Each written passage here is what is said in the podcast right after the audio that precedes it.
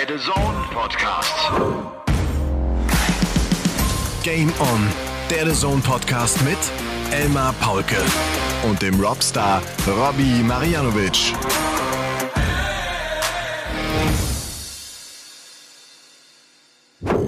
Ladies and Gentlemen, meine lieben DartslauscherInnen, heute ist Heiligabend. Und ich erinnere mich noch als Kind und ich erinnere mich so gut daran, dass das hier irgendwie immer der längste Tag im Jahr war. Die Zeit bis zur Bescherung. Das Warten und Warten und Warten und man macht irgendwie Dinge, die man eigentlich gar nicht machen möchte. Und äh, das geht vielleicht ja auch dem ein oder anderen Erwachsenen noch so. Und auch deshalb haben wir gedacht, komm, an diesem äh, Heiligabend machen wir Folge Nummer 131 von Game On, dem The Zone Podcast. Und die 131, die wird Robby Marianovic für euch jetzt checken. Robby, ich grüße dich. Ich grüße dich, Elmar, und natürlich wieder alle, die zuhören. Die 131, da gibt es ja zahlreiche Möglichkeiten. Ja. Moderne Darts ist Triple 17, Tops, Tops. Ja, Ähm, ich bevorzuge den Weg Triple 20, Triple 13, Doppel 16. Das ist so mein Favorit. Triple 19, Triple 14, Doppel 16. Äh, auch ist auch möglich, ja, stimmt. Ja, Ja. aber ich sage ja immer wieder, die Triple 20 ist das stärkste Feld, das du eigentlich hast, sollte es sein. Ja. Nutze sie so, wo es geht, solange es geht und äh, so clever, wie es geht. Aber Checkwege sind heute irgendwie auch anders geworden. Ich war heute ziemlich durcheinander bei einem Spiel. Sehr durcheinander. So, wir müssen erstmal äh, klarstellen, es ist 0 Uhr 24. Ähm, wir haben jetzt Samstagmorgen sozusagen. Es ist für uns der Abend nach der letzten Session vor der Weihnachtspause der World Darts Championship 2023. Das heißt, es war die Abendsession unter anderem mit Martin Schindler der sein äh, Match gewonnen hat gegen Martin Lukeman, der sein allererstes Match im Ellipelli gewonnen hat. Ich habe eben noch äh, mit ihm telefonieren können und mit Janni, seinem Manager, und die waren natürlich heilfroh, dass das alles gut gegangen ist, dass es auch mit den Darts gut gegangen ist.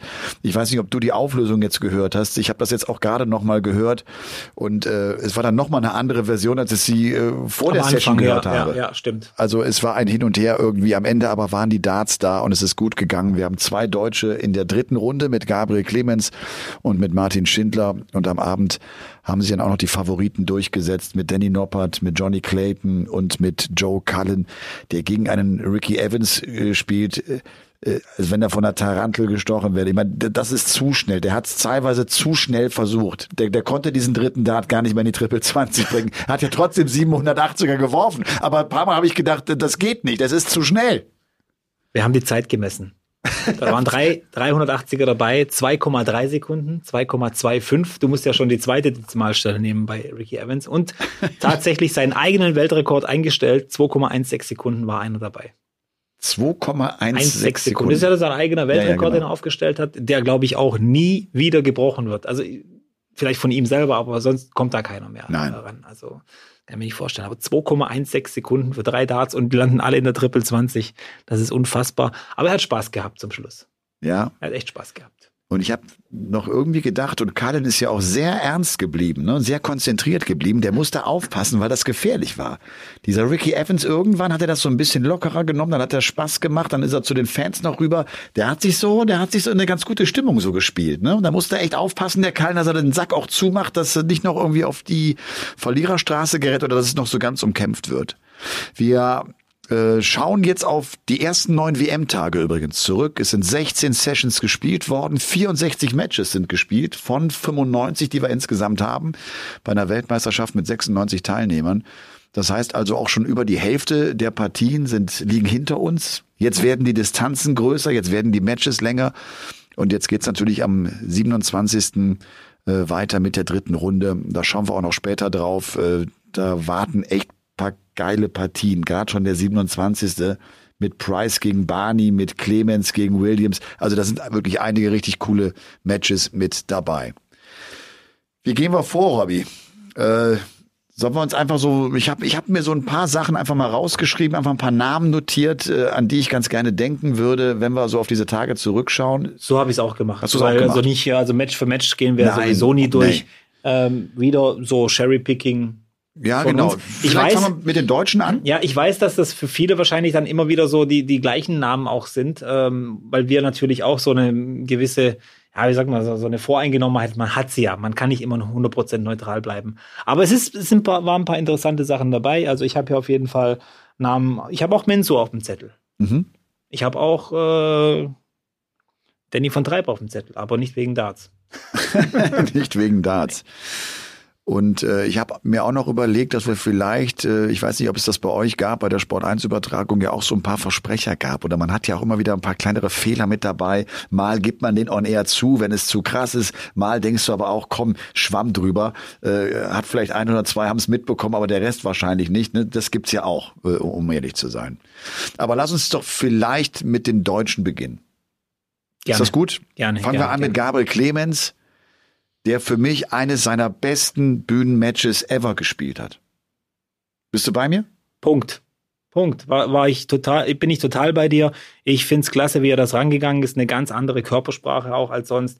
Auch die Interviews im, im Vorfeld waren anders. Äh, natürlich, wie immer, nicht sehr aufschlussreich bei Gaga. Das weiß, das weiß man ja inzwischen. Aber ich finde, und ich, ich, ich habe mich, das habe ich ja schon ein paar Mal gesagt, vielleicht auch hier.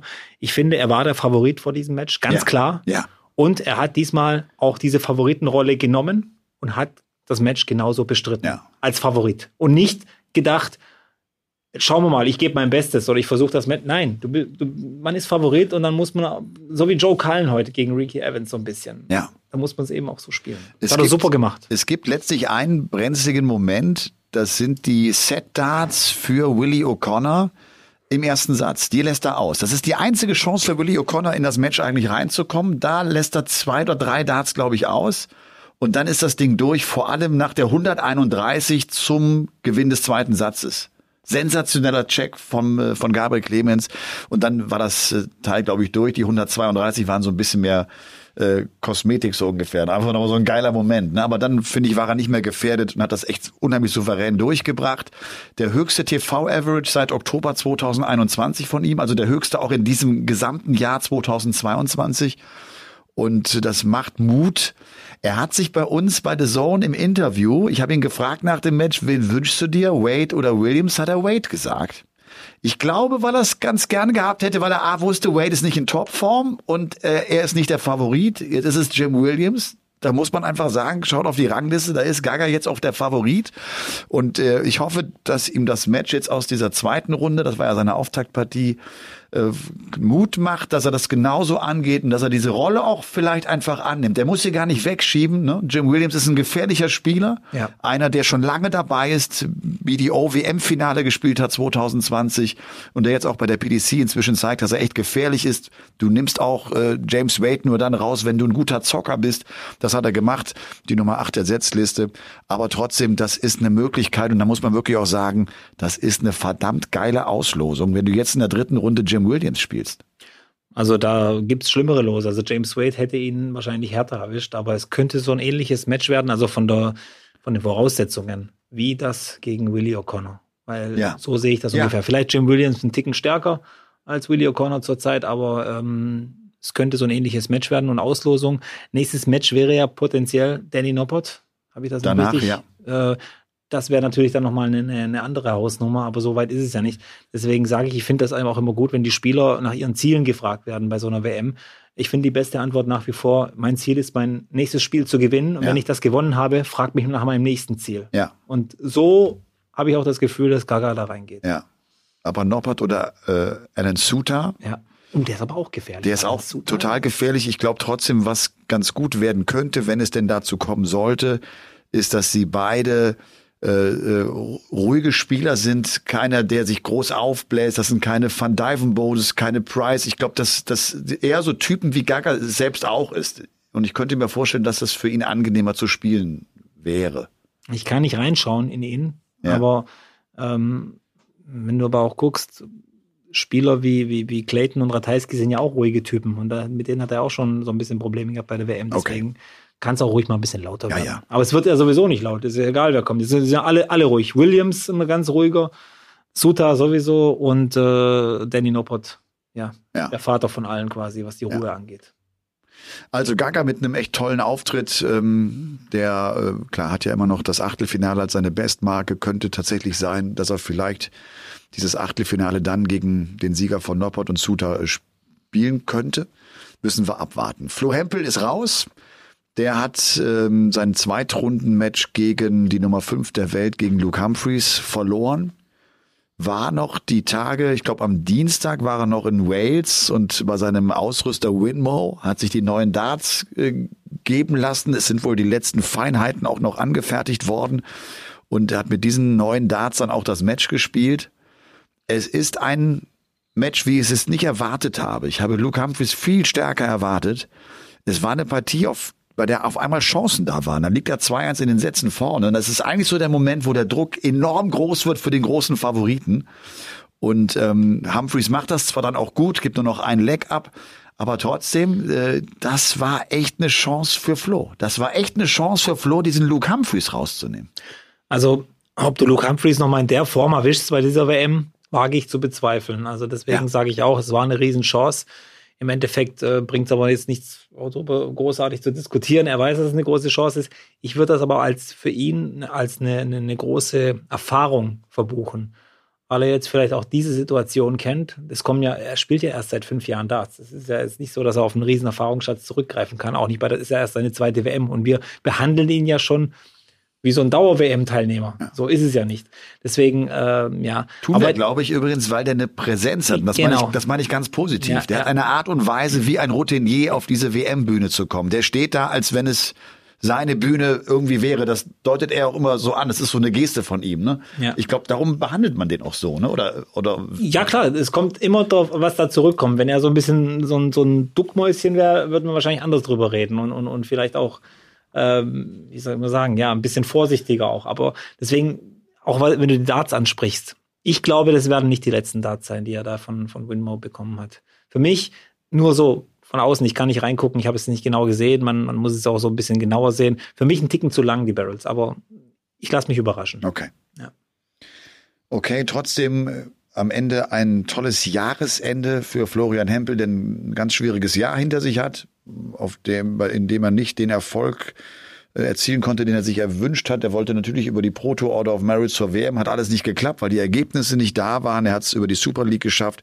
Jetzt durch die WM und durch die zweite Runde ist er jetzt so, ich glaube, auf Position 50 im Live-Ranking. Er macht diesen Schritt. Und äh, ich glaube, so habe ich ihn auch verstanden und wahrgenommen, jetzt geht's zwar erstmal in den Urlaub, aber dann äh, hat er Bock jetzt auf die nächste Saison. Das war auch für die Motivation, glaube ich, nochmal wichtig, jetzt Elli Pelli mitgenommen zu haben, die WM gespielt zu haben und also Attacke äh, für das Jahr 2023. Martin gewinnt heute seine Partie gegen Martin Lukman. Ich bin erstmal zusammengezuckt, als der da stand und äh, man weiß es ja auch, noch nie ein Match gewonnen, also eine besondere Partie für ihn, wo er bestimmt auch Druck verspürt, auch wenn er das vielleicht in Interviews nicht so verbalisiert hat, weil das auch keinen zu interessieren hat. Ähm, und dann wird er plötzlich ausgebuht. Also auch, auch Max Hopp neben mir im, im Kommentar, wir sind beide so ein bisschen hochgeschreckt, weil wir damit überhaupt nicht gerechnet haben, weil eigentlich keiner ausgebuht worden ist bislang, mal außer Gerben Price vielleicht. Und dann konnte er auch so seine Walk-on-Musik, er macht das ja oft mit, wir können nicht, wie, wie das textlich, könnt, könnt ihr mich hören oder ihr könnt ja, mich ja, sehen. Mich fühlen, und das, ja, das macht er ja auch normalerweise so in der Interaktion mit den Zuschauern. Das hat er sich nicht mehr getraut.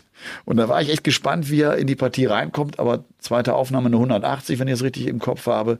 Und dann hat er es am Ende cool gespielt. Für mich war die 170 das Checkout des Matches, der Knackpunkt. Ja, glaube auch für ihn selber, da, da war dann der Moment, wo er gesagt hat, wenn das klappt, dann klappt heute alles. Also, ich habe ihn, ich hab ihn gefragt im Interview, war die 170 so die, der entscheidende Moment? Da sagt er, keine Ahnung, die 92 war groß. Das war, das war schwer, hinten raus. Die einem auf einem verrückten Weg spielt, ne? Ja, und ich glaube auch, äh, dass, äh, bevor wir jetzt über diesen Weg reden, ich glaube auch, es war gut, dass er direkt den ersten Matchstart gesetzt hat dieses, äh, diese Zitterei, die ist nichts für ihn, vor allem nicht bei der Stimmung in der Halle. Ja. Wenn die dann noch anfangen, da einzusteigen und jeden Dart, äh, Dart zu kommentieren vom Publikum aus, war gut. Und der Weg, der hat mich völlig verrückt gemacht. Der hat mich als Experten heute auch ganz schön, bisschen, also nicht blöd aussehen lassen. Aber ich habe natürlich geguckt, äh, 42 Rest, zwei Darts.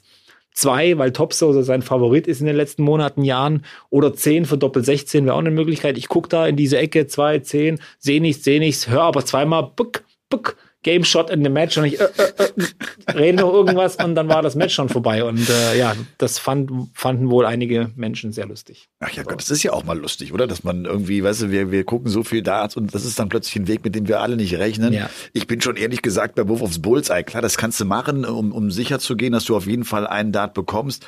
Aber die 92, würde ich mal sagen, spielen 80 Prozent über die 20. In der Hoffnung, du hast zwei Würfe auf die Triple 20, dass du einen triffst und dann Doppel 16 zu checken. Ja gut, es geht ja um den Dart, den du sicher haben willst Klar, als Nein, Match. ist, ist mir schon klar. Aber, aber, aber 42, ja, Ja. Trotz, trotzdem 42. Vielleicht hat er das im Training so ein paar Mal gemacht, hat rausgefunden, hat, hat vielleicht auch rausgefunden, dass er super ist darin, äh, nach links zu korrigieren. Kann ja auch sein. 14, dann ein Stück nach. Er sagte Oder, uns, oder ich lege zu viel äh, Gedanken da rein. uns, zu, der Max fragte ja auch und sagte, du weißt doch, ich bin eine Maschine auf der 14, auf der Doppel 14. also super cool. Super cool gemacht. Äh, wir müssen jetzt mal die Geschichte mit seinen Darts auflösen. Also Ja. erst hieß es ja, die, die Darts seien in Martins Koffer und der Koffer ist weg und jetzt müssten Darts äh, hinterhergebracht werden. Es hat ja ein Freund noch ein Set mit nach London gebracht. Dann habe ich mit Janni, mit seinem Manager, äh, kurz vor der Session gesprochen. Da sagte der, du, es ist alles in Ordnung. Äh, sein Set war in meinem Koffer und äh, dieser Koffer ist da. Ich habe jetzt nachher nochmal nach den Partien nochmal mit Ihnen telefoniert. Da sagt er, nein, nein, ich habe meinen Koffer, also das sagt Janni, auch erst heute Morgen am Flughafen. Ich bin nochmal hin zum Flughafen, da standen 50 Koffer, da war meiner mit dabei. Ich habe gedacht, dass sein Koffer einfach mitgekommen wäre. Also das war schon Glück, dass sie den auch heute gefunden haben. Und damit konnte er tatsächlich äh, das, das Set spielen, mit dem er auch zuletzt trainiert hat. Denn äh, Martin hatte in seinen Koffer irgendwie nochmal so zwei Ersatzsets reingetan und in Jannis Koffer sein Set, mit dem er die ganze Zeit trainiert hat. Also perfekt. Wer, wer packt eigentlich die Koffer von den zwei? Wer weiß genau, äh, was da drin ist? Ja, ich, du, ich habe, das ist ja echt ein Problem mit der Reiserei. Ne? Was, du musst es, du musst die ja in dein normales Gepäck aufgeben. Du kannst sie nicht in dein Handgepäck mit reinnehmen. Was machst du? Ich habe jetzt dem Jani auch gesagt, Jani, äh, eigentlich musst du dir ein Schließfach holen, Heathrow Airport, Geht einfacher. Spitzen rausnehmen und Geht dann noch einfacher. Ja, wie denn? Auf der Tour gab es mal das Angebot von, äh, ich glaube, Alan Warren Little hat das so ein bisschen gemanagt. Der hatte so eine große Kiste. Ja. Da konnte jeder Spieler einen Satz Ersatzdarts bei ihm hinterlegen. Und der hat diese Kiste zu jedem Pro Tour Turnier mitgenommen. Und wenn da mal dieser Fall eintrat, dann hast du zum, vielleicht nicht die gleichen, ähm, ja, nicht dieselben, aber Ja. du hast die gleichen Darts Ja. dann einfach da gehabt. Also so als Backup. Oder du nimmst die Spitzen raus. Ja, genau. aber ich glaube, ich, ich wollte als Profispieler, glaube ich, hätte ich auch ein Problem damit, dass ich angewiesen bin darauf, dass dann Alan Warner Little diese Kiste auch wirklich mitbringt. Ich würde irgendwie sicher gehen wollen, dass ich die Kontrolle darüber habe, ob mein Set Darts da ist. Muss ja nicht am Airport Heathrow sein, aber eigentlich musst du doch irgendwo zentral in England dir Ja. einen Platz suchen, wo du sagst, komm, da lege ich mal drei, vier Sets rein, da lege ich meine Shirts rein und habe irgendwie so meine Klamotten, ein paar Schuhe rein. Wenn irgendwas schief geht, fahre ich immer dahin, hol mir das ab und bin safe. Okay, also jetzt kommt der ultimative Tipp, der geht auch ganz schnell. So, ins Handgepäck gehören, wenn du Profi-Darts-Spieler bist und darüber fliegst. In dein Handgepäck würde ich auf jeden Fall eine schwarze Reservehose, ein Trikot und Schuhe, die ich dann zum Turnier anziehen Ja. kann. Plus ins Handgepäck würde ich einen Satz Barrels Ja. ohne Spitzen, Ohne Spitzen. einfach nur die Ja. Barrels reinlegen. Ja. Die Spitzen kannst du auch in Geldbeutel tun oder sonst. Es geht nämlich darum, dass wenn der Dart komplett ist, zählt der die ganze Länge als Klinge und Klingenlänge geht, glaube ich, nur bis acht Zentimeter oder so, deswegen gehen die drüber. So, das ist der ultimative Tipp, den ich natürlich auch aus eigener Erfahrung jetzt, jetzt mir überlegt habe, weil mir das ja auch schon passiert ist mit diesem Koffer und so weiter. Ähm, aber wie gesagt, es geht ja auch nicht nur darum, dass es die, die, die, ähm, die gleichen Darts sind. Viele Spieler wie Ricky Evans zum Beispiel, der spielt ja dieses eine Set schon seit 10, 12 Jahren. Das heißt, er hat keine, keinen keinen Plan B, was das angeht. Ja. Spieler wie Martin können das. Ja. Die können auch mal ein anderes Set nehmen, also ein baugleiches. Aber es gibt eben auch Spieler, die können das nicht. Und dann wird es eben schwierig. Ja. Ja. So, aber Ja, Thema war- Darts abgeschlossen. Ja, oder? war auf jeden Fall ein Thema Ja. und äh, und Jani sagte mir irgendwie jetzt, ne, bevor die Session dann losging, sagte, er, weißt du was, das war gar nicht so schlimm, denn dadurch war irgendwie so ein anderes Thema auch in Martins Kopf. Der der der kam gar nicht so auf den Gedanken, boah, jetzt wird das Match kommen und ne, so gar nicht auf den Gedanken nervös zu werden, Ja. weil der einfach nur gucken musste, dass er sein Material irgendwie an Land bekam und um dann das Match bestreiten zu können. Also Martin ist durch. Er wird mit Sicherheit, äh, der fliegt ja morgen dann auch nach Hause, wird jetzt äh, Weihnachten zu Hause verbringen, kommt am 26. dann schon wieder und dann hat er hoffentlich seine, seine Darts mit dabei. Ich vermute mal, sie werden die jetzt auch in London zumindest mal ein Set bunkern. Davon müssen wir ausgehen. Also ich gehe mal davon aus, dass der Koffer noch nicht da ist. Den er, der, Der Koffer von Martin ist jetzt wieder in Frankfurt. Ist jetzt wieder in Hat jetzt eine Mail Frankfurt. bekommen, das Ding ist in Frankfurt. Das ist Wahnsinn, was da draußen ist abgeht. wirklich, ja. Hey. Ja, ist wirklich verrückt. Okay. Äh, die dritte Runde ist, ist klasse. Und äh, wir kommen, wie gesagt, gleich noch auf diese dritte Runde zu sprechen, auf die Konstellation. Vielleicht noch auch so ein paar Namen, die ich hier stehen habe. Ich habe hier zum Beispiel stehen, äh, Robby, Barney, Lebensmittelvergiftung. Ja. Das ist schon eine irre Geschichte, ne? dass der am Abend vorher zum Chinesen geht und sich irgendwie den Magen verdirbt und den Tag über nicht genau weiß, ob er abends spielen kann. Spielt gegen Ryan Mickel. Und wenn man das dann auch weiß, dass es dem tatsächlich so schlecht ging, finde ich, hat er ein echt gutes Match gespielt, weil dieser Ryan Mickel auch ganz schön gut war. Der war okay, aber jetzt Ja, nicht. aber so im äh, ersten Satz war der ganz, war, der- war, der zum, war er schon dabei irgendwie. War ne? schon dabei, aber Ja. Barney hat ihm so ein bisschen den Saft abgedreht, Ja. auch gleich. Äh, wenn man jetzt wirklich bedenkt, dass der noch flach lag einen Tag vorher, dann Hut ab vor Barney und äh, immer mal wieder was mit Barney. Er hat also kein einfaches Tourleben. Ja, das Ja. stimmt. Ja. Er, er steckt wahrscheinlich auch nicht mehr alles so weg, wie er es vor 15 Jahren getan hat. Es ist eben, weißt du, äh, der Körper verändert sich, Diabetes ja. hat er. Äh, Der ist auch kommt alles 55 dazu. Jahre übrigens alt. Ne? 55, ja. Müsste der einer der ältesten sein. Ja. Steve Beaton, der älteste. 58? 58 und dann müsste schon Barney Nee, so. äh, wir haben noch einen vergessen. Einer ist 56. Wie- Jetzt muss ich ganz kurz. Richie Burnett. Wie alt Richie ist der? Burnett, der ja, ist das- 56, glaube ich. Ja. Mindestens, ja. ja. Nach dem Spiel äh, gegen äh, Adam Gavlas. Adam Gavlas noch ein Jahr älter wahrscheinlich, Ja. weil da hat er sich gut geärgert. Zu Recht. Und ich habe ich hab Spaß gehabt an Richie Burnett, muss ich ehrlich sagen. Ich habe äh, ich hab es genossen, den Spielen zu sehen, so, so eigenwillig seine Art zu spielen ist, seine Zucker mit dem Kopf und wie er das Bein hinten rausschlägt. Und das, das ist echt witzig. Ja. Ähm, Gary Anderson habe ich hier noch äh, auf dem Zettel. Wie hast du Gary Anderson erlebt? Ich habe mir aufgeschrieben, Gary Anderson startet spektakulär, Ja. profitiert aber zum Schluss von den zahlreichen Fehlern von Rasma. Vor allem beim 1-1. Rasma macht das 2-1 in den Sätzen nicht und irgendwann schnappt sich Gary eben diesen Ja. zweiten Satz und dann war es eigentlich Den dritten Form- Satz. Der dritte äh, der dritte. Satz. Ja, Ja, genau. 1-1 Ja. und dann den dritten Satz. Ja. Und irgendwann war es dann nur noch Formsache, dass Gary sich auch den dritten schnappt. Da war Rasma auch schon ein bisschen durch mit den Nerven. Man hat es ihm auch angemerkt. Hände vors Gesicht. Weiß, Ich meine, ist ja, ist ja eine Partie, 3-1-Sieg für, für Anderson. Jeder Satz geht in die Cider rein. Und dann hat Rasma wirklich, der hat, glaube ich, vier oder fünf Darts, um das 2-1 klar zu machen. Und das kriegt er nicht hin. Ja. Ne? Und das, das bricht ihn, das bricht ihn dann auch. Das musst du auch Ja. machen. Äh, will damit aber auch sagen, irgendwie, das war schon ein guter Auftritt von Anderson, spielt eine 97 im Average, hat eine 31 Prozent Doppelquote, hat auch in diesem Match, und es gab wohl noch nie ein Match, in dem Anderson im Ellipelli keine 180 geworfen hat. Also das war auch diesmal mit dabei. Aber das war eng. Das Das, war war, meiner Meinung nach ganz, ganz eng. Wenn Matas Rasma das 2-1 in den Sätzen macht, kann der auch rausgehen. Glaube Ja. ich, oder? Ja, da kann er auch rausgehen. Und ich glaube, wir sind uns einig, dass Gary Anderson ähm, um den Titel nicht mitreden wird dieses Jahr oder kommendes Jahr. Das glaube ich auch. Ja, jetzt kommt er, trifft er Ich auf fand- Chris Doby. Ja, ich fand auch das Interview danach fast noch interessanter als das Spiel, weil er halt mal wieder losgelegt hat mit allen, die über ihn reden und, und der Spruch, ja, wenn ich das alles so machen würde, wie, wie ihr alle über mich berichtet, dann hätte ich ja schon so vor zehn Jahren die Darts eingepackt. So also nach dem Motto, ich spiele weiter und gehe euch noch ein bisschen auf die Nerven. Das war so das Resümee draus. Ja. I don't give a fish and chips. Fand ich gut. Sehr gut. Wir hatten äh, zweimal acht Perfekte.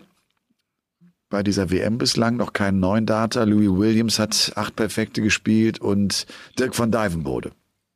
Lass uns vielleicht mal kurz zu Dirk van Dijvenbode kommen, der fast gegen Karel Sedlacek ausgeht. Sedlacek hat einen Matchstart auf Bullseye und macht den nicht. Und äh, Van Dijvenbode fightet sich dann zurück in diese Partie.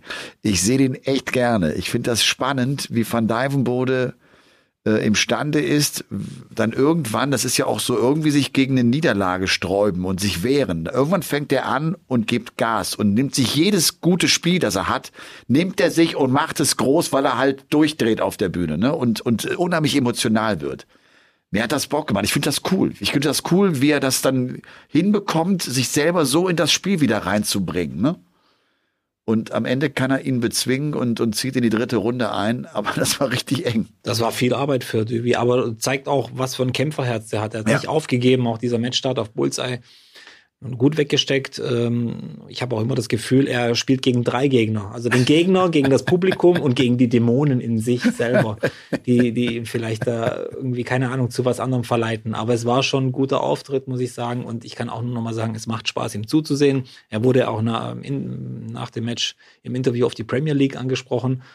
Ähm, da hat er ja nur gemeint, ja, ich bin, glaube ich, kein Kandidat, sonst hätten sie mich nicht in die Nachmittagssession reingesetzt. Aber da kann ich ihn, glaube ich, beruhigen. Das sollte er nicht als Maßstab nehmen, äh, ob die ihn da auf der Liste haben oder nicht, weil es gibt eben manche Tage, da ist der Plan so, wie er ist und manchmal ja. landet er eben auch an Gary Anderson in der Nachmittagssession. Ja. Ja, äh, Premier League Teilnehmer, wollen wir das heute noch besprechen? Ich habe da eigentlich keinen Bock nee, drauf. Nee, nee, nee, das du da machen wir einen Riesenfass auf. Ja, absolut. Mal, ja. Absolut. Haben wir heute im Kommentar, hat Max auch kurz, aber nee, ich finde auch. Lass uns das äh, besprechen, wenn wir das WM-Finale gesehen haben, dann wissen wir, glaube ich, auch, wie die WM gelaufen ist. Dann können wir das, glaube ich, auch realistischer einschätzen, was da passiert. Ähm, höchster Average bislang? Nach neun Tagen Ryan Joyce ja. mit 103 ja. verliert das Match gegen Scott Williams. Ja. Scott Williams geht heute Nachmittag raus gegen Rob Cross, der mir sehr gut gefallen hat. Ja. Rob Cross hat mir heute richtig gut gefallen. Das war, finde ich, ein ganz schwieriges Match, weil dieser Scott Williams cool ist, weil es ein guter Freund von ihm ist. Das war so emotional, glaube ich, nicht ganz einfach zu spielen, ne, gegen ja. einen guten Kumpel. Und äh, der war gut. Rob Cross, dem traue ich, den, der ist bei mir heute jetzt vielleicht nicht so in die allererste Reihe zu Michael van Gerven gerutscht, aber, aber auf jeden Fall. Die Lauer, in die Lauerreihe. Ja. Und der weiß ja, wie man eine WM gewinnt. Ne? Das ja, ist ja ein großer Vorteil, diesen Sieg schon mal errungen zu haben. Also, der war heute super. Mich haben ein paar Leute angeschrieben und gefragt, ob Scott Williams und Rob Cross, ob da irgendwas ist, warum es da so knistert, warum die sich nicht leiden können und so. Und ich habe natürlich gedacht, ja, das sind gute Freunde. Die wollen natürlich jeden Kontakt irgendwie verbal, wie auch immer, spielerisch vermeiden. Nicht nur, weil es dann einfacher ist zu spielen, sondern auch, weil man vielleicht auch seinem guten Freund nicht, dass der nachher nicht sagt, ja, du hast das und das gemacht, um mich rauszubringen. Das wollten die, wollten die wahrscheinlich ja. auch vermeiden, haben das neutral durchgespielt, haben sie auch so. Es ist auch echt schwer gegen einen guten Freund. Ja, aber du, genau. Ist ja nicht nur Freund, auch Trainingspartner, die, die haben viel ja. miteinander trainiert. Also das war, ja, aber nochmal auch von der Qualität her fand ich das ein richtig gutes Spiel. Ein Spiel. Und, Mit ja. Chancen für Williams. Also der Absolut. hat sich, äh, der hätte da wirklich so eine kleine Sensation schaffen können. Hätte mich auch, hätte mich jetzt auch nicht so überrascht, hätte, hätte Cross geschlagen. Ja. Hätte, hätte, ja. MVG übrigens spielt auch ein 101er Average, auch einer der höchsten Averages äh, bislang im Turnier. Und ansonsten ist das natürlich äh, dauernd ein Thema gewesen, dieser äh, Negativrekord, also äh, elf Spieler mit einem Average von unter 80 bei der Weltmeisterschaft 2023. Man will es gar nicht für möglich halten der niedrigste Average gespielt in der zweiten Runde von Grant Sampson, diesem Südafrikaner, der ja Keen Barry rausnimmt in Runde 1 und, und dann in der zweiten Runde eine 68,97 spielt gegen Kim Heibrechts. Das hat man letztes Mal, glaube ich, schon in der Folge drin und Kim Heibrechts sagt, das war das einfachste Match, das ich je im Eddie Pelli hatte. Das war ein bisschen langweilig. Ja. Grant Sampson wird das Interview hoffentlich nicht gehört haben. Ja, und dann habe ich noch den Namen Leonard Gates hier stehen, der großen Spaß gehabt hat. Ich habe da viele Nachrichten übrigens äh, von, von Zuschauern bekommen, die diesen Leonard Gates einfach gemocht haben, die den cool fanden. Ja. Ich fand den auch cool. Ich finde, ich kenne ihn ja schon ein paar Jahre aus der ja. EDA-Szene.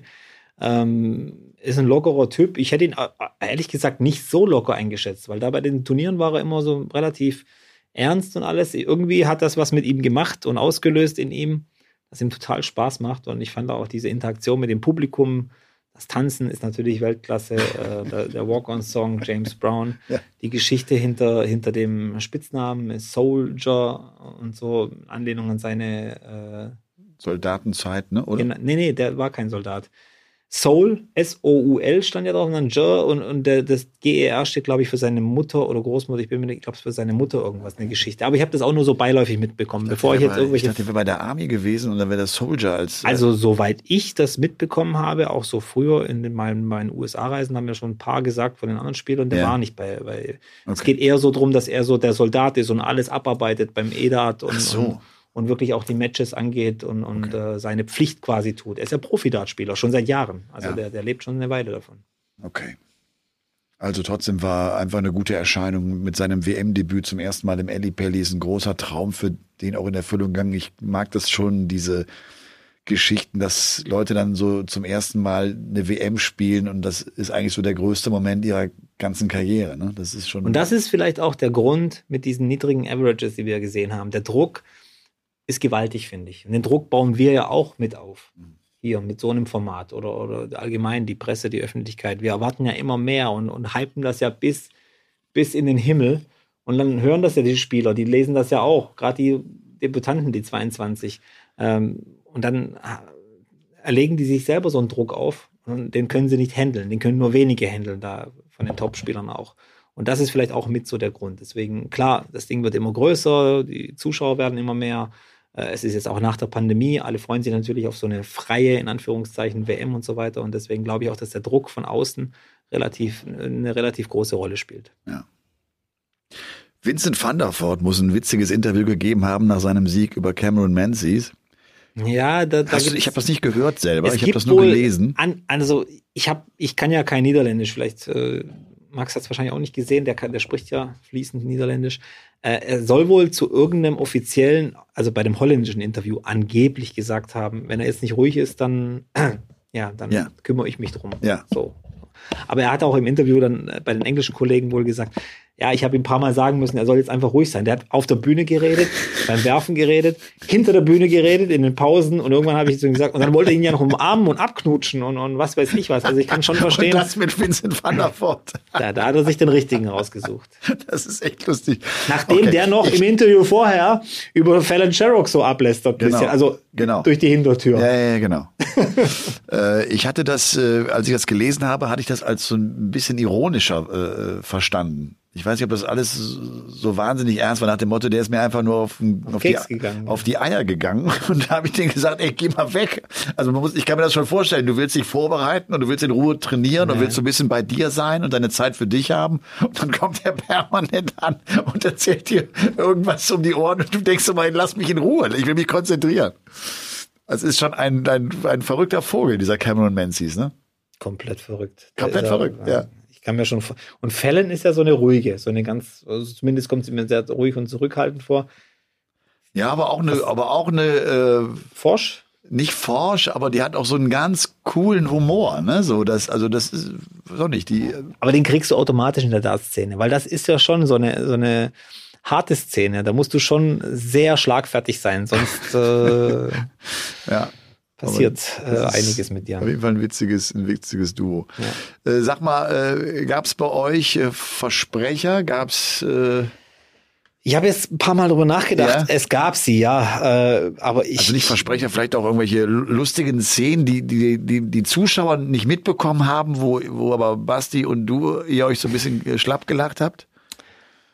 Äh, wir haben uns natürlich schlapp gelacht über, über, über Ricky Evans, den, den, den Walk-On und so weiter. Äh, wir haben uns über Menzies natürlich schlapp gelacht. So, äh, wir haben ja immer das Problem, wir müssen ja auch aufpassen. Äh, da, wo wir sitzen, das wird alles gefilmt. Ab, also das landet irgendwo in, in, in, einer, in Im, Archiv. Da, im Archiv, genau. Und äh, dann gibt's schon die übelsten Szenen. Also Basti hat da schon in, in der Combox einen Dartpfeil durch die Gegend geworfen mit Stildartspitze und so weiter. ähm, es gab eine, eine Szene, da wollte ich auch einfach mal ein bisschen schocken. Es kam die Frage an Basti von einem Zuschauer, weil José Justicia mit drei verschiedenen Flightfarben gespielt ja. hat, ob das so erlaubt wäre. Und Basti fragte mich das, er sagte, und ich sag halt eiskalt, nee, nee, also das, das geht so nicht. Ich denke mal, das wird auch noch Konsequenzen haben, da wird sich die DRA noch melden und sagt dann nichts mehr. Und da siehst du dann, Basti schaut mich an, schaut mich an und ich sag halt nichts. Und sag, was, was ist? Frag, was ist? Und habe das dann relativ spät aufgelöst und äh, das war auch ein toller Blick von ihm. Ja. Wir hatten äh, eine lustige Situation mit René Adams. Wir haben ja das Spiel äh, von Sebastian Bialecki, Białecki, Białecki äh, kommentiert. Jetzt fällt mir gar nicht ein, der hat gespielt gegen, der gefällt mir übrigens äh, technisch richtig gut. Sebastian Białecki, ja. ich finde, der ist technisch unfassbar sauber, hat eine ganz Jetzt ganz hast du mich komplett, Wurf. ich habe ja immer Białecki gesagt, jetzt muss ich jetzt mir das auch noch an, nee, ich, ich bleib bei Białecki. Du bist ja jemand, der eigentlich, äh, genau, darauf sehr achtet, dass er die Namen so ausspricht, wie sie im Land auch dann ausgesprochen Und warum? werden. Jetzt warte ganz kurz, ich muss eben, ich muss jetzt gucken, man, man hat so viele Namen, Jim ich Williams. aber jetzt wissen. Gegen Jim Williams, genau. Das ist der knappe 3 zu 2 Sieg äh, für Jim Williams. Pass auf. Und dann äh, fange ich an mit und sag und Sebastian äh, Bialecki. René sagt nein, der wird äh, Białecki ausgesprochen. Polnisch ganz sicher. So, wir kriegen, ne, sagt er on air, wir kriegen Nachrichten und sagen von offenbar von von Polen oder was. Also wir kriegen Nachrichten, die einen sagen, das ist super, ihr macht das richtig, aber auch andere sagen, nein, der wird Białecki ausgesprochen. Also das L wohl nicht, sondern wie so ein W und dann halt Białecki. Und äh, René bleibt dabei und er sagt auch, dass er eine Sprachnachricht des Managers auf seinem Handy habe, der ihm das extra mal draufgesprochen hat, damit er den Namen richtig ausspricht. Okay, ich sag alles klar, Białecki, wir kommentieren das ganze Match mit Sebastian Białecki und äh, das Match ist vorbei. Und Ich sag immer zwischendurch schon zum René, kannst du mal dann, guck doch mal diese Sprachnachricht eben nach. Hol sie doch mal kurz raus, hör doch mal rein. Und dann hören wir da rein und dann sagt der Manager von Sebastian Białecki, sagt, Sebastian ich, René, ist doch nicht dein Ernst. Der sagt doch Białecki. Wie kommst du denn auf Białecki? Wir lachen uns natürlich schlapp. Wir lösen es auch gar nicht mehr auf. Ich hoffe, der René ist mir nicht böse. Aber äh, fand ich so eine, so eine skurrile Situation, weil es plötzlich auch ein so großes Thema wurde. Und ich finde das jetzt gar nicht so wichtig, ob es jetzt Białecki, Bialecki, äh, man möge es uns verzeihen, dass wir vielleicht auch den einen oder anderen Namen dann nicht äh, so aussprechen, wie er im, im Land ausgesprochen wird. Wir geben uns ja trotzdem Mühe, dass wir das hinbekommen. Es ist auch manchmal echt schwer. Aber wie René auch darauf bestand, dass ich so sicher war. Und dann war das trotzdem falsch.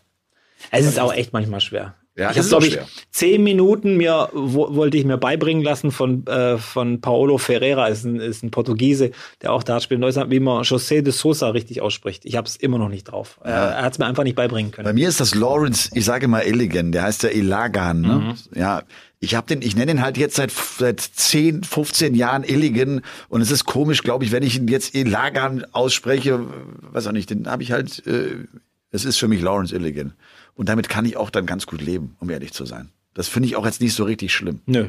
Er ist ja, er ist ja, so- er ist ja sowieso Kult. Der Gunner. Der Gunner. Also einfach der Gunner. Der Gunner. Ja, genau. Also das war bei uns witzig und es gab, äh, wir haben ja viele Memes hier wahrscheinlich auch äh, bei euch in der Übertragung und ich bin ja ein, äh, ein echter Laie, was, was Filme angeht und habe einen totalen Aussetzer, Robby. Und zwar kommt Pennywise. Sagt er dir was? Dieser nichts. Clown Pennywise aus irgendeinem Horrorfilm. wohl. Ah, Es, ja. So, Es, pass ja. auf. Es, genau. Du hast genau recht. Äh, er ist im Foto drin. Ich denke halt da, ach, der Joker, José Justicia, so. Und sagt dann so, und irgendwann kommt raus, das ist ja nicht der Joker, das ist Penny. Paulke kennt noch nie mal den Pennywise. Und dann gibt's auch echt witzige Fotos. Ich habe auch heute eins gepostet auf Instagram, weil das wirklich sensationell aussieht. Aber das, äh, da haben sie mich richtig aufgezogen. Da haben sie mir, dann gab's doch irgendwann gab's ein Meme, da haben sie mich richtig aufgezogen. Habe ich gesehen, ja. Ist Und- gut. Und das Foto ist gut, ne? Das Foto ist gut gemacht, ja. Ja, finde ich auch. So, also es ist kein Deepfake, äh, aber ähm, ich finde es lustig. Ich finde es auch lustig. Ja. Das war also irgendwie auch äh, eine, ja, so eine andere Situation, wie du sie irgendwie nicht so oft hast im Kommentar, ne? So, dass, dass du Ja, auch da hängst. Und ich hab's, ich hab's auch nicht gerafft. Ich habe nicht gerafft, wo mein Fehler ist. Weißt du, ich habe, ich habe nicht gerafft, dass es ist Pennywise. Ich war mir sicher, es ist der Joker. Und es gibt ja nur den Spitznamen. Also es gibt ja keinen Pennywise als äh, Nickname auf den. Weißt du, ich war so auf Darts äh, konzentriert und habe das in Verbindung bringen wollen mit irgendeiner Person im Dart-Zirkus. Hab's nicht gerafft. Ja, das war witzig. Es, man hat ja auch echt viele Themen und man muss relativ schnell äh, vieles abarbeiten, dann ist mit den Namen, mit, äh, mit Dingen, die man plötzlich sieht. Du kannst dich nicht an alles innerhalb von einer Sekunde erinnern. Deswegen, ähm, ich mache es dann immer so, lenk dann ab zu anderen Themen. So wie jetzt. So wie jetzt. Weißt du, wer heute Geburtstag hat? Am, am 24. Ja, ist ja schon der 24. Der 24. Ja, das kann ich dir sagen. Er hat heute gespielt. Äh, Danny van Treib hat heute Geburtstag. Genau. Rusty Jake Rodriguez hat heute Geburtstag. Stimmt, Ja? stimmt. Ist Und auch- noch einer. Und noch einer. Ja, das habe ich heute gesehen. Wesley van Treib. Das ist der Zwillingsbruder. Also entweder das ist der Zwillingsbruder oder er hat tatsächlich den gleichen Nachnamen am, und hat am gleichen Tag Geburtstag und im gleichen Jahr. Also muss- Wesley ist der Bruder auf jeden Fall. Wesley ist der ich. Bruder, Ja, ja. genau. Der hat auch, das ist äh, der Zwillingsbruder. Der so Zwillingsbruder. Ah, das wusste ich Spielt auch auch nicht. Dart irgendwie. Development Tour hat er Ja, gespielt genau. und Challenge und so Ja, weiter. genau. Äh, ja, es gibt noch mal so einen Hühnen. Der ist groß. Wie groß ist dieser Danny van Treib? Also das, das sah ja auch dann äh, im, im Kampf mit, mit Johnny Clayton äh, teilweise kurios aus, ne? Also Johnny Clayton, wohl, ja, ich weiß nicht, Johnny Clayton kommt von der Baustelle, ja, so ein Käfig drumherum. Der ist ja Rugby-Spieler, ehemaliger, das Wiesel. Aber Johnny ist nicht groß. Nee, Johnny ist nicht groß. Nee, Johnny ist nicht groß. Ja. Ja, auf jeden Fall, das sah, sah teilweise in der Einstellung sah das äh, witzig aus, weil der sich auch so runtergebeugt hatte. Der, Ja, Danny und Martin ist auch nicht der kleinste äh, Spieler auf der PDC-Tour. Nee. Darren Webster, ne? Darren Webster ist noch ein Ja. bisschen kleiner, ja. Okay. So arbeiten wir uns hier gerade äh, an, an Geschichten und Themen runter. Ähm, ansonsten muss ich echt sagen, das, das habe ich jetzt auch mal gepostet, weil es wirklich so ist, diese Kommunikation und dieser Austausch auch mit den Zuschauern und mit den Memes und mit den Fotos, das macht großen Spaß. Das ist irgendwie total liebevoll, so empfinde ich das, Ja. weil man äh, zusammen einfach diese Weltmeisterschaft äh, so zelebriert, ne? Und und auch dann dadurch Themen hat, die die plötzlich aufpoppen und wir haben echt schon ein paar Mal richtig lachen müssen, weil weil die Memes so gut waren. Ne? Also also richtig kaputt gelacht. Die sind auch echt gut Das teilweise. ist cool, ja, die sind doch echt gut. Ja. Das, da wird sich auch viel Mühe gegeben. Wollen wir den Blick mal auf die dritte Runde kurz werfen? Lass uns den Blick auf die Ich habe gedacht, wir, wir lesen jetzt ruhig mal, ist auch nicht ganz so schnell, aber einfach, dass man die Paarungen mal hört. Äh, diese dritte Runde runter, das sind natürlich einige äh, Begegnungen, das ist ja klar. Und trotzdem, Price van Barneveld, wenn wir das Draw von oben nach unten gehen, Price ist ja die Eins der Setzliste. Price van Barneveld, Ryan Searle gegen De Souza, Jim Williams gegen Gabriel Clemens und Danny Noppert gegen Alan Suter. Das ist Sektion Nummer eins. Ich finde von vier Partien, finde ich drei richtig gut. Doppert gegen Suter kann uns auch noch gut werden, weil es spielerisch wirklich gut sein kann, weil ich äh, Alan Suter als sehr stark auch empfunden habe. Dann sind wir in Sektion zwei. Warte mal, Das aber ist- hast du gesehen, dass da in dieser, in dieser Sektion vier Spieler sind, genau untereinander, bei denen noch keiner im Viertelfinale bei einer WM war. Also für einen wird's eine Premiere. Jim Williams, Gaga Clemens, Noppert oder Suter. Einer von diesen vier wird das Viertelfinale ja, cool. erreichen. Das ist Und, ein äh, guter, ein guter ja. Punkt. Ja, sehr gut. Dann ist es der Bully Boy gegen Martin Schindler. Dann ist es Joe Cullen gegen Damon Hatter. Luke Humphreys gegen Vincent van der Voort. Das wird schön schnell werden. Und Dave Chisnell gegen Stephen Bunting. Die beiden, die ja aus, im gleichen Ort geboren sind, die sich seit, seit der Jugend eigentlich kennen. Die spielen jetzt also die dritte Runde dieser Weltmeisterschaft. Peter Wright gegen Kim Heibrechts, Vandenberg gegen Christoph Ratajski, Johnny Clayton gegen Brandon Dolan und Nathan Aspinall gegen Josh Rock. Auch ein Topspiel. Aspinall gegen Josh Rock. Glaubst du immer noch, dass er die WM gewinnen kann?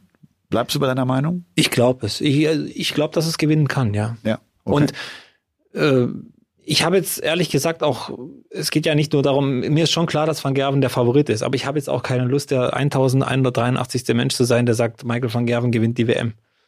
Wenn es schief geht, geht schief. Dann, ja, dann ja prangert so- mich an, aber ich, ich sehe in ihm einen Spieler, der sehr weit kommen kann. Und wir haben das 2018 bei Rob Cross gesehen. Ich weiß, es war eine andere Zeit, eine andere äh, Situation, aber äh, ich sehe da schon Potenzial. Und ich, wie gesagt, Na- Nathan Aspinall ist für ihn jetzt schlagbar. Und ich sehe dann am Ende ein Halbfinalspiel, wo er über sich hinauswachsen muss gegen Van Gerven, eventuell. Kann auch sein, dass er jetzt direkt rausgeht und, und das ist so mein, ja, mein, das spielt sich vor meinem Auge ab. Ja.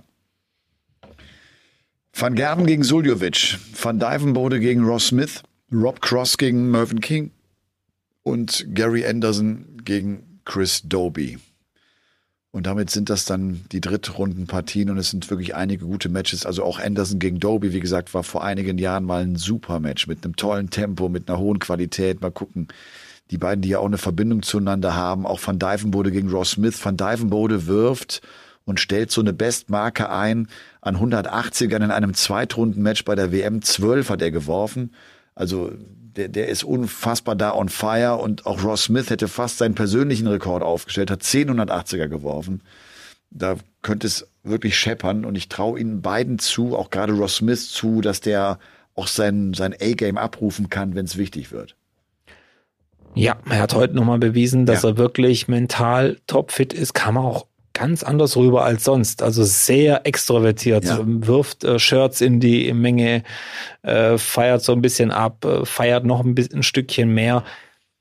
Ja, also ich, wie gesagt, ich will ja jetzt auch nichts hineininterpretieren, aber irgendwie habe ich so das Gefühl, das ist so eine kleine, leichte Bewerbung für einen Wettbewerb, der im Januar ausgerufen wird oder, oder besetzt wird. So eine kleine. Das war ja witzig, ne? als äh, Luke Humphreys gegen Flo Hempel gewonnen hatte, hat der Kollege von Sky Sports äh, in dem Interview äh, gefragt, äh, der hat es halt nicht direkt angesprochen, sondern nach dem Motto, hat denn eventuell äh, ein Turnier, das es im nächsten Jahr gibt, äh, dein, deine, dein, deine Form, dein Gefühl beeinflusst, ne? So nach dem Motto, war die Premier League in deiner Birne? Das hat er so nicht fragen wollen. Und da hat Luke Humphries nicht darauf geantwortet. Der ist gar nicht darauf eingegangen. Hm. Clever. Ja, Keine Angriffspunkte bieten. ja, Ist erwachsen geworden mit dem Kind. Ja. Das macht dich ganz schnell erwachsen. Das war die Tochter, das wusste ich auch nicht, das, äh, das war die Tochter von seiner Freundin. von Kaylee, ne? ja, die, äh, genau. die sie mitgebracht hat Ja, in die genau. Beziehung. Genau, also das gemeinsame Kind ist quasi sein erstes. Total äh, süß, aber Kind. auch, wie er sie äh, umarmt hat beim Walk-On.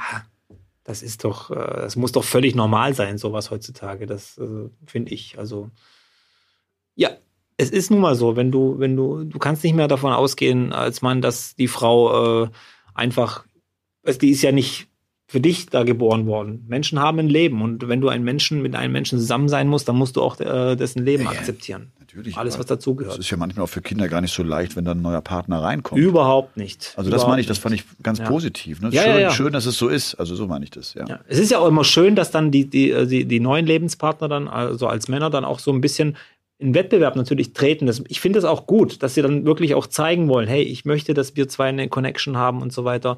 Das finde ich toll, so, Ja. solche Sachen. Und ich glaube auch Luke Humphreys ist auch so ein Typ, der dann auch nat auf natürliche Art und Weise die, die, die Verbindung hergestellt hat oder immer noch herstellt. Wie gesagt, ist ja eigentlich auch ein komplett lockerer Typ, entspannt. Ja. Ähm, bis auf diese halbe, dreiviertel Stunde auf der Bühne. Da, da kommt er mir manchmal ein bisschen zu kritisch vor, aber ansonsten glaube ich, ist das Ja, sehr entspannt. er ist teilweise ein bisschen zu negativ, ne? Ja. Finde ich auch. Zu häufig kopfschüttelnd, wie er Aber auf weggeht. eine andere Art und Weise wie Michael Smith, finde ich. Ja, das stimmt. Bei ihm, er kann das manchmal doch äh, dann diese Wut, diese Enttäuschung dann in Punkte um, äh, umbauen. Ich glaube, dass der sich noch ein bisschen besser reflektiert. Ja. Der, der Bully Boy verliert irgendwann den Blick dafür, dass er ja trotzdem ein gutes Match spielt. Ne? Und da kann es sein, dass er ein gutes Match spielt, aber total unzufrieden ist. Und auch dann nicht realisiert, dass er eigentlich ein gutes Match spielt. Ja. So, du? hat es gut analysiert, auch gegen, gegen Flo. Er sagt, die Hälfte des Matches haben wir beide gut gespielt, die andere Hälfte nicht so gut. Ja. Fand ich eine gute Aussage, habe Ja. ich so noch nie gehört. Ja, und sagt auch irgendwie, das ist eines der schwierigsten Matches, die er Mhm. hatte. Ne? Ja. Ist ehrlich. Okay. Ich habe hier nichts mehr auf meinem Zettel stehen. Du? Ich du wolltest über Menzo noch sprechen. Ich habe eigentlich nur das Gefühl gehabt, dass Menzo sich da ähm, durchquält in diesem Match bei der Decker und sehr, sehr glücklich war, als er diesen Matchstart gesetzt hat. Vor allem nach dem letzten Jahr, wo er auch 2-0 in Sätzen geführt hat und Ja, das Ding noch abgeht. Ja. Es kam so eine ähnliche Situation plötzlich auf und Ja. dann macht er den Dart. Und ähm, ja, und was mir allgemein auffällt, wenn ich jetzt auch so von der Decker rede, Van Treib, ähm, was, äh, wer, wer ist da noch? Äh, ähm, ja, gut, Rasma gehört nicht dazu, aber vielleicht ein Louis Williams ähm, zum Beispiel. Es gibt sehr viele Spieler, die äh, debütieren oder sind nicht so oft bei der WM dabei und, und für die ist das schon ein Erfolg mitzuspielen. Und jetzt hast du als Spieler diesen, diesen, diese große Nervosität im ersten Spiel und auch die Anspannung, die ja dir oft weiterhilft in so einem Moment. Und die können viele dann in ein paar Punkte, in ein paar Doppel um, ummünzen. Und dann kommt dieses zweite Spiel, nachdem du dieses erste, und du hast so eine, so, so, so eine innere Zufriedenheit. Ich habe ja schon ein Spiel gewonnen und alles super und, und, äh, und, und alles toll und ich kann jetzt entspannt da reingehen. Und diese Entspanntheit, die killt dann wieder das Spiel, was sie eigentlich drauf hätten. Und das fällt mir oft auf bei dieser WM. Und das ist eben auch der Unterschied, glaube ich, bei Josh Rock. Der ist nicht zufrieden, dass er bei der WM dabei ist. Das war ja sowieso klar. Der ist auch nicht zufrieden, dass er sein erstes oder zweites Match gewonnen hat, sondern der sieht sich selber auch als jemanden, der jeden schlagen kann. Und der sieht jedes Match als neue Chance. Und vielleicht sollten das auch in Zukunft diese Debütanten oder diese überraschenden Sieger nochmal mitnehmen. Versuchen nochmal diese gleiche Nervosität irgendwie hinzukriegen. Ich weiß, es ist schwer, aber niemals zufrieden sein. Die sind teilweise nicht, nicht frech genug. Louis Williams hat sich ja völlig ergeben gegen Michael van Gerven. Du hast richtig gemerkt, der, Der wollte ihm gar nicht im Weg stehen. Also weißt du so, du, du musst, du musst unangenehm sein. Das sind keine unangenehmen Gegner. Das Wobei spielt er auch- von Gerven einfach runter Ja. und weil er, klar, der ist dann auch besser, gut, aber Louis Williams kann ja auch so gar nicht sein Potenzial ausschöpfen. Ne? Der, der ergibt sich und er verändert auch nichts und ist das Match durch. Aber soll ich dir was bei Van Gerven sagen? Ja. Ich habe auch langsam das Gefühl, der gibt ja sehr offensive Interviews. Und Ja. ich glaube, dass auch kein Spieler Bock hat, frech zu sein als bei Van Gerven oder sich da in den Vordergrund zu spielen, weil du schon denkst, ey, wenn ich verliere, der lässt mich dann runterlaufen im, im Interview. Es ist auch psychologische Kriegsführung, Ja, was klar. da macht. Also das ist schon hart, weißt du, ich meine, du willst ja. nicht hier dich vor Van Gerven aufplustern, auch wenn du in dem Moment so sein willst oder das vielleicht einfach so natürlich ist. Äh, du willst ja nachher äh, nicht auf der Bühne stehen und Van Gerven sagt zu dir, he's nothing. That's what it is. What it is nothing. Oh Mann. Ja. Ja, ansonsten bin ich Ansonsten- gespannt, ob Ja. du ähm, einen Paulke hast der Woche. Nee, habe ich nicht. Hast du nicht. Habe ich nicht. Es ist eine besondere Woche, okay, alles klar. Ja. Nur falls sich jetzt wieder ähm, ein paar Fragen, was so äh, deine Gedanken sind zum Paulke der Woche. Nee, habe ich tatsächlich nicht. Ich muss echt sagen, dass äh, Achso, ich wollte noch sagen, diese WM nimmt einen wirklich ein. ich Also, bin fix und fertig. Du bist ich fix bin, und fertig, Ich bin, ne? ich bin Ja. ausgelaugt, der Akku ist leer. Ich will einfach nur noch, äh, also ich will keine Darts mehr sehen. Und das, das ist ein Spruch, da hätte ich dir Stein und Bein geschworen, dass ich den nie sagen würde. Aber äh, ich wollte nur sagen, Martin, heute ausgebucht worden. Wir haben ja äh, wir haben eine Zahl bekommen. Es waren heute nur tatsächlich 40 Tickets im Eli Pelli, die nach Deutschland verkauft wurden. Und nächste Woche wird sich ja dann steigern. Ja. Da es sollen bis genau. zu 750 Tickets. pro Session oder bei, pro bei Session, manchen ja, Sessions ja. über 700 Tickets ja, äh, nach Deutschland gegangen Ja. sein. Das heißt, ein Viertel der Fans sind aus Deutschland. Yep. Und dann wird es natürlich, oh, wie ist das schön, Ja. wieder anklingen. So Ganz wie bei genau. Gaga, das war ja auch so. Da waren ja auch ein paar dabei. Ähm, von daher, äh, auch, es braucht sich jetzt auch keiner Sorgen machen. Martin ist ausgebuht worden. Das wird ihm wieder passieren. Und, und, und Martin Lugman hat ja auch ein bisschen angefeuert da Ja. mit seinen Gesten und so weiter. Klar. Das war ja auch so ein bisschen äh, äh, Teil des Spiels. Das hat Martin Lugmann in einem Interview vorher schon gesagt, nach dem Motto, ich habe ihn jetzt auf der European Tour immer in Deutschland gespielt, jetzt gibt's die Revanche mal in England. Ich glaube, ja. ich glaube, das war so ein bisschen der Grund, warum er auch gedacht hat, Genugtuung oder auch jetzt mal den Heimvorteil nutzen. Also jetzt mal, jetzt mal England-Gesänge, nicht mehr Deutschland-Gesänge. Jetzt sind wir hier in London, jetzt sind wir im Eddie Pelli. Ja. Aber schon gesagt, dass es äh, nur drei gesetzte Spieler erwischt hat. nee, haben wir Also ne, von gesagt. Wir haben- 32 Gesetzten. Und das sind, waren ja auch drei- Sind 29 durchgekommen. Ja. Nur Gurney, Kellen Ritz und James Wade gehen raus. waren aber auch drei, wo man eigentlich hätte erwarten können oder wo, wo man jetzt nicht geschockt ist. Ja.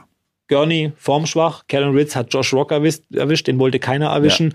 Und James Wade, ja, Höhen und Tiefen. Diesmal war es halt eine Tiefen. Ja, und hat, finde ich, sowieso auch so eine Phase, wo er ja schon übers Karriereende auch mal spricht und wo er irgendwie gerade so merkt, bei mir geht's gerade nicht nur um Darts, ich habe auch irgendwie andere Themen. Und Ja. das hat man ihm, finde ich, auch so im Match angemerkt. Ihm fehlte so der letzte Wille und Biss, sich da noch durchzukämpfen gegen Jim Williams.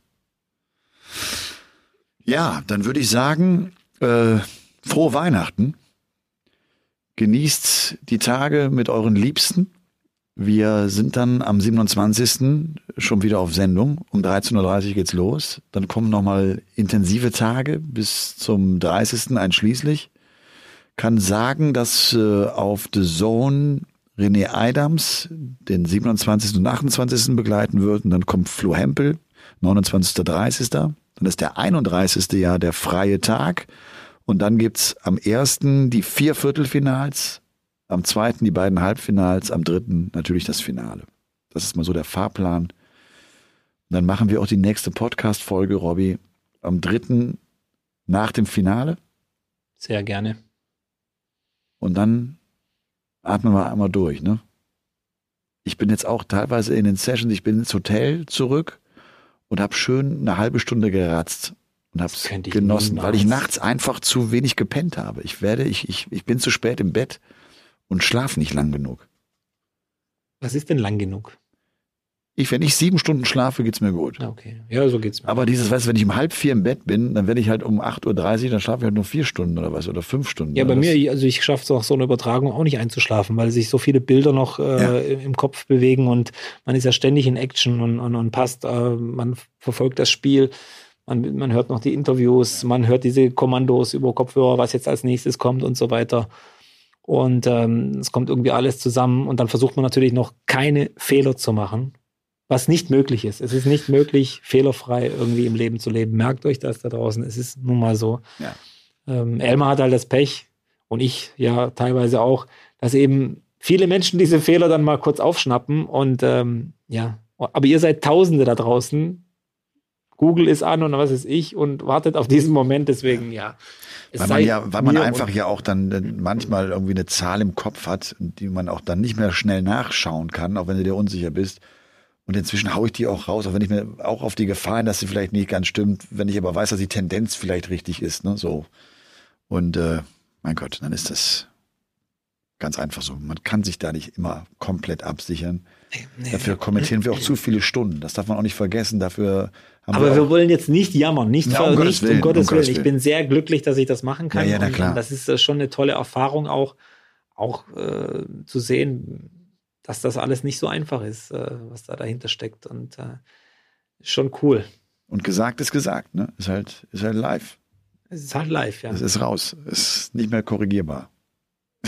Und entweder stehst du dann dazu und stehst dein Mann oder, dem, oder deine Frau, je nachdem. Ja. Oder äh, du versuch, vers flüchtest dich in Ausflüchte quasi. Aber das bringt ja auch nichts, das merken die Leute ja auch. Ja. Ja. Ich freue mich jetzt auf jeden Fall auf den Heiligen Abend Ja. mit einem tollen Essen. Mit zwei kleinen Kindern. Äh, mit zwei kleinen Kindern. Der Älteste wahrscheinlich, denn dein Sohn wird das schon realisieren alles. Dem ist ja, Weihnachten ja, klar, der, ne? der, ist der, klar, ja, aber ja. der freut sich jetzt erstmal auf Papa. Also ich bin auch echt froh, der, der vermisst mich wohl und alles. Und Ja. äh, meine kleine Tochter hat zum ersten Mal auch Papa gesagt wohl. Oh, jetzt. du warst nicht Ich war dabei. nicht dabei, ja, aber Ja. so ist es nun mal äh, manchmal, wenn man nicht äh, da ist. Freue ich mich total. Es ist das erste Weihnachten jetzt äh, mit meiner Familie quasi, sonst war immer bei meinen Eltern. Ah, Okay. Und das ist jetzt unser, unser Familienweihnachten. Und ähm, das wird gut. Ähm, wir kriegen aber auch Besuch. Mutter und Schwester sind da. Und äh, mein Bruder ist ja auch Vater geworden. Der hat jetzt auch seine Ah, Familie. Wahnsinn. Also das, ist, es ändert sich jetzt einiges Ja. oder hat sich jetzt einiges Ja. geändert. Es wird schön. Es wird sehr gutes Essen geben. Und auch die Tage danach. Und dann komme ich wieder frisch gestärkt zu dir. Und äh, ja, es werden tolle Tage. Jetzt beginnt die heiße Phase. Jetzt beginnt die heiße Phase. Das, das, Schnallt euch alle an. Ja, das finde ich, habe ich so äh, aus dem Gespräch mit Gerben Price auch noch so im, im Kopf, der auch sagt, die erste Runde willst du eigentlich nur irgendwie überstehen. Ja. Das Turnier, das sich ja dann wirklich wie zwei Turniere anfühlt, gerade für die, die am Anfang schon gespielt haben, wie Peter Wright, elf Tage Pause zwischendurch, das ist ja wie gefühlt zwei Turniere. Das heißt, die erste Runde irgendwie überstehen, dann kommst du zurück und dann geht dieses Turnier erst so richtig los. Dann jetzt kommen, jetzt kommen die großen Matches. Jetzt wird's geil. In diesem Sinne, nochmal frohe Weihnachten und äh, lasst uns die WM weiter so schön gemeinsam äh, genießen und, und, äh, abfeiern. Ich weiß nicht, wie es dir geht. Ja. Ich wünsche mir zu Weihnachten eine 5-Sterne-Bewertung und teil und dass ihr alle diesen Podcast teilt. Das ist so mein Weihnachtswunsch. Okay. Okay? Das ist gut. Und ich wünsche mir, dass wir jetzt mit dieser Folge in die Top 10 der Spotify. Meinst du nicht? Es Doch, ist mir glaub, egal. Doch, nein, finde ich cool. Mir, mir, mir macht das Spaß. Das ist so eine richtig an. Ich habe ja gesagt, ich bin total fertig. Mir macht das Spaß. Es ist schön. Ich bin äh, einigermaßen hier so gedanklich.